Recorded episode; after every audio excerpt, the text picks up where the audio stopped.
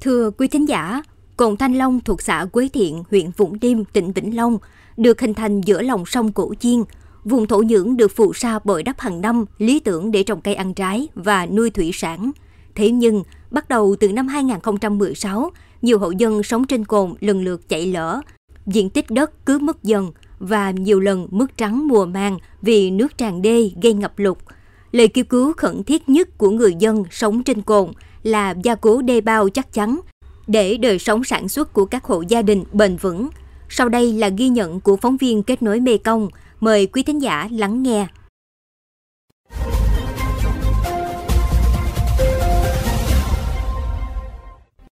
Gia đình ông Nguyễn Chí Lập đã sinh sống làm ăn ở Cồn Thanh Long hơn 30 năm, thuộc ấp Phước Lý Nhì, xã Quế Thiện, huyện Vũng Liêm, tỉnh Vĩnh Long.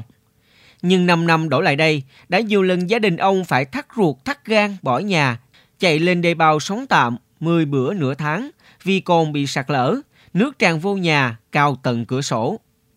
Đợi khi nào nơi sạt lở được gia cố ổn định, nước rút, các thành viên mới lũ lượt phát đồ trở về, dọn dẹp nhà cửa mà ở tiếp. Đầu chỉ có vậy, nhà ngập lên láng mà vườn cây ăn trái của ông cũng chết hàng loạt vì bị ngập nước quá lâu.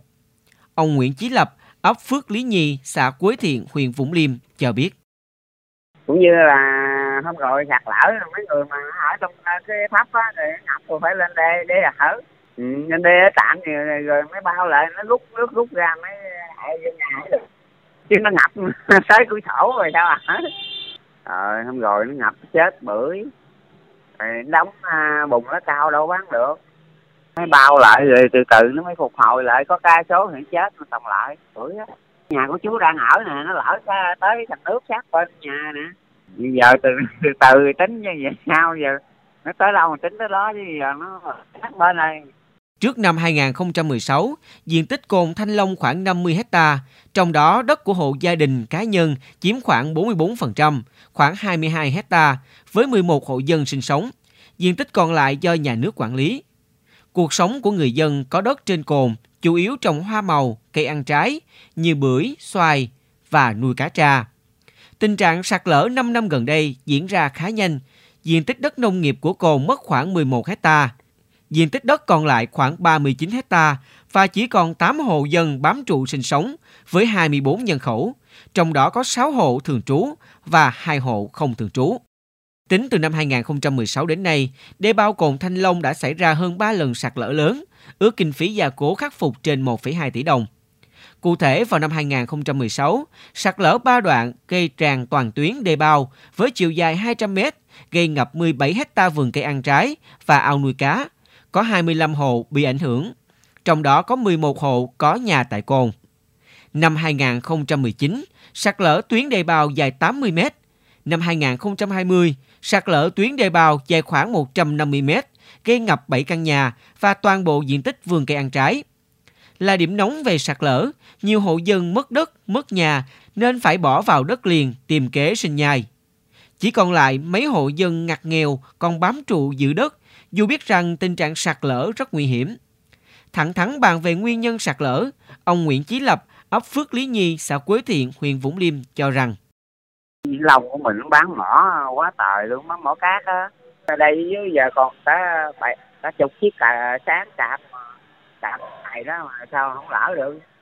Ngay từ những dấu hiệu sạt lở đầu tiên, Ủy ban huyện Vũng Liêm đã chỉ đạo triển khai nhiều biện pháp để phòng ngừa, khắc phục như việc thường xuyên kiểm tra, bố trí kinh phí gia cố các điểm sạt lở nhỏ cũng như có nguy cơ sạt lở, trồng cây chắn sống, kiểm tra xử lý tình trạng khai thác cát trái phép để bảo vệ đời sống và sản xuất của người dân nơi đây.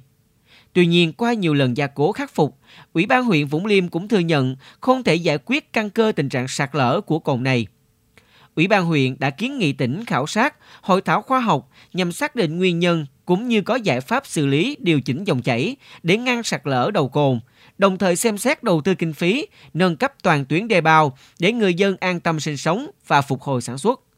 Mới đây, ông Trương Thành Dãnh, Giám đốc Sở Nông nghiệp Phát triển Nông thôn tỉnh Vĩnh Long cho biết, phương án sắp tới triển khai để khắc phục nguy cơ sạt lở diện rộng nơi đây như sau.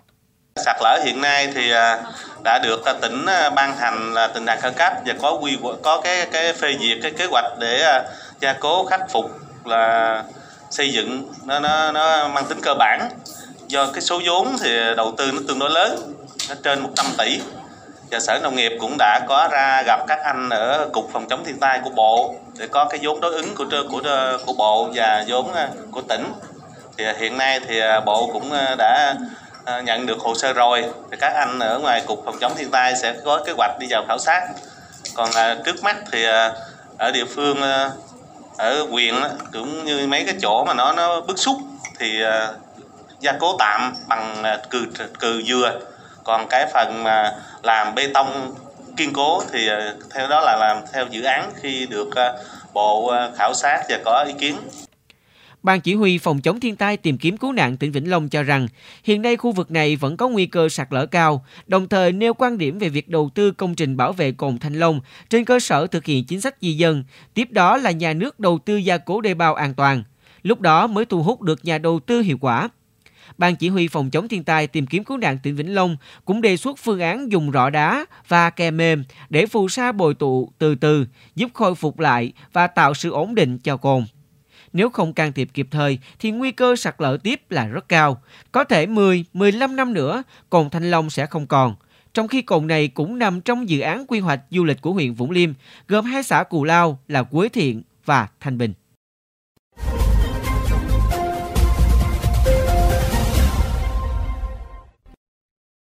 Đến đây, thời lượng dành cho chuyên mục Kết nối mekong xin được phép khép lại. mekong FM xin mời quý vị và các bạn cùng lắng nghe kênh podcast chuyên biệt đầu tiên về đời sống của người dân vùng đất phương Nam, chuyện Mê Công trên nền tảng thiết bị di động bằng cách truy cập vào các ứng dụng Spotify, Apple Podcast trên hệ điều hành iOS, Google Podcast trên hệ điều hành Android, sau đó gõ từ khóa chuyện Mê Công. Còn bây giờ, Thanh Thúy và Trung Thuận cảm ơn bà con và các bạn đã quan tâm lắng nghe. Xin chào và hẹn gặp lại vào kỳ sau.